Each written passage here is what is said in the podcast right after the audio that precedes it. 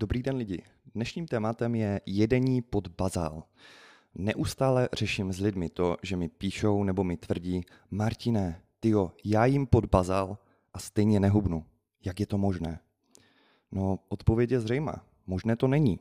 Fyzikálně to prostě možné není, aby si kliente jedl pod svoje bazální spalování a hubnul. Pojďme si to rozebrat tak nějak více ze široka, abyste chápali, proč to je nesmysl a abyste hlavně chápali, kde hledat skutečný problém. Samozřejmě to se vám pravděpodobně nebude líbit, to řešení, ale je to prostě realita. Takže za prvé, bazální spalování znamená, že to je tolik energie, kolik tělo využije na pouze to, že bych si tady lehl na zem, zavřel oči a jenom takhle ležel a ani se nehnul, třeba celý den. Tak to je bazální spalování za celý den. Za nějaké ty vnitřní procesy, nějaké ty útraty, ale ne za pohyb během dne, ne za kroky během dne, ne za cvičení během dne a ne za třeba trávení, termický efekt z jídla. Takže už jenom logicky, logicky, když byste jedli méně, než je to základní spalování, tak už fyzikálně naprosto zásadně musíte hubnout.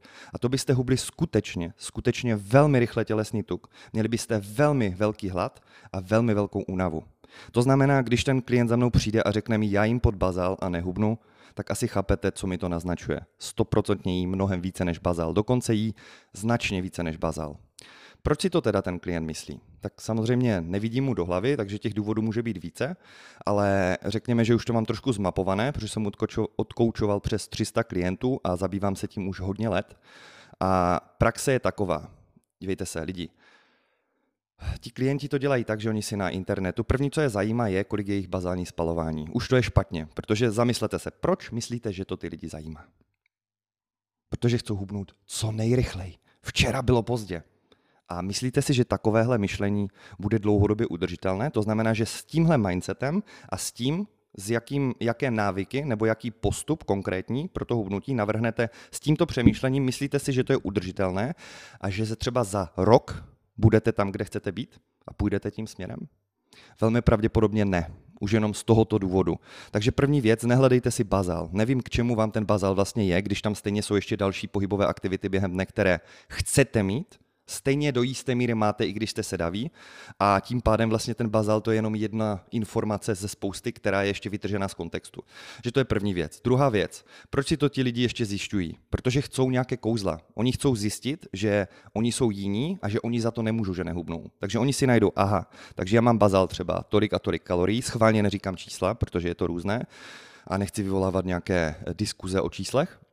A teď si vemte, aha, tak tohle je můj bazal, Teď si píšu jídlo do tabulek, no a já vlastně najím svůj bazal a nehubnu, nebo jim méně než bazal a nehubnu.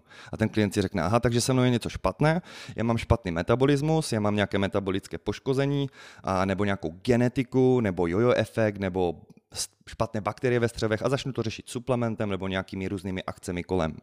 Ve skutečnosti víte, v čem je skutečný, reálný problém, co ten klient buď to vyřeší, anebo samozřejmě ho nevyřeší, protože ve spoustě případů, ne klient, ale i veřejnost, když se mě ptají, tak oni nechcou řešit ty situaci. Oni chcou jenom potvrdit, co si myslí, aby se jim lépe večer usínalo, že ne, já nemůžu hubnout, pro mě to není, potvrdil mi to tenhle ten coach a teď se cítím strašně dobře, mi se tak dobře bude večer usínat, že vlastně já nemusím nic dělat. Když to, když jim řeknu, podívej se na rovinu kliente, ty nejíš tak málo kalorií, ty jíš mnohem víc kalorií. A realita je taková, že to, co ty si zapsal do těch tabulek, tak buď to si to typl z hlavy, a tam se nemáme vůbec o čem bavit, protože ta nepřesnost je podle studií, tuším 17 až 70% nepřesnost to, co lidé skutečně najedli, versus co hlásili, že si myslí, že najedli za ten den. A tak či tak. Z praxe prostě víme, že lidi přesní nejsou a teď si vemte, že ti lidé třeba, příklad, píšou si to jídlo, ale neváží ho. Jako já lidi neříkám, že máte do konce života vážit jídlo, ale v případě, že si nevážíte jídlo během hubnutí a víte, že ty porce jsou zásadní a zároveň žijeme ve světě, kde víme, že čokoláda má 550 kalorií a mandle 610 nebo 630 a ty vidíme zdravé, tohle vidíme jako zlé, tak vidíme, že nemůžeme spolehat na to, že ta potravina je hodná a je jedno, kolik jí s ním. Prostě nemůžu, protože se mi bude hubnout velmi těžko, anebo nezhubnu. Takže když ten klient neváží, kolik toho nají, nezapisuje některé potraviny. Tam je úplně jedno, jestli je to z důvodu, že se stydí to ukázat koučovi, že se za to stydí sám, nebo si myslí, že přece když už dibnu 17krát za víkend z toho dortu od babičky, to se přece nenazbírá. Vůbec se to nenazbírá. Vůbec se z toho nenazbírá třeba 200 až 400 gramů dortu, který potom v překladu bude mít přes 1000 kalorií klidně i. Jo? A to je přesně o čem mluvím. A všechno se počítá. A nejenom od pondělí do pátku, kdy se vám to líbí, že držíte režim a říkáte si, no já si konečně o tom víkendu zasloužím dělat si, co chci. Jasně, že si to zasloužíte. Všichni si zaslouží dělat si, co chcou. Ale v případě, že chceš hubnout, musíš vytvořit kalorický deficit. Když ho nevytvoříš, což nevytvoříš, když během víkendu se sprasíš nekontrolovaně a na průměr najíš tedy více kalorií, a není to, že si jedl pod bazál a že se ti nějak zpomalil metabolismus nebo něco takového. To je naprostý nesmysl. Tak prostě potom hubnout nebudeš. Ty můžeš být hodný člověk, ty můžeš být šťastný člověk, ty můžeš dělat pro lidi všechno, ty můžeš mít i miliardu dolarů na účtě, ale stejně prostě nebudeš hubnout, pokud nevytvoříš kalorický deficit. V tomhle je to prostě fair.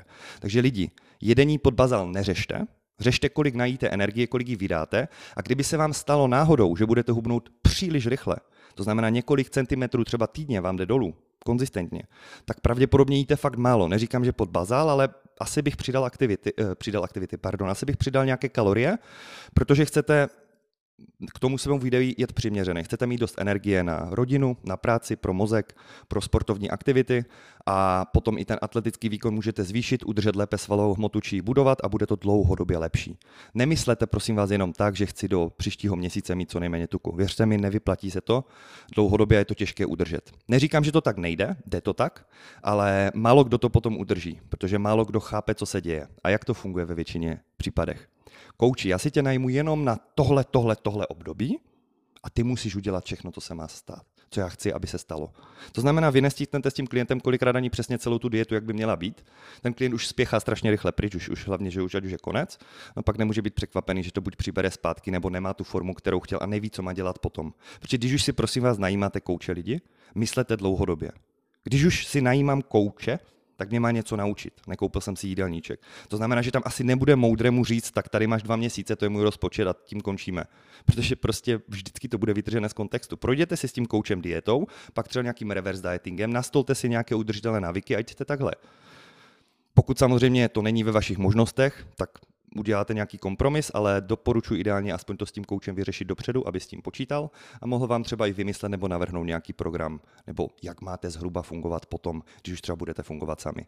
Chápete? Pointa není, jak dlouho si máte najmout kouče, pointa je, jak se máte naučit i co dělat po dietě, i co dělat delší dietu, nejenom co dělat 12 týdnů, protože to není vyřešen váš problém.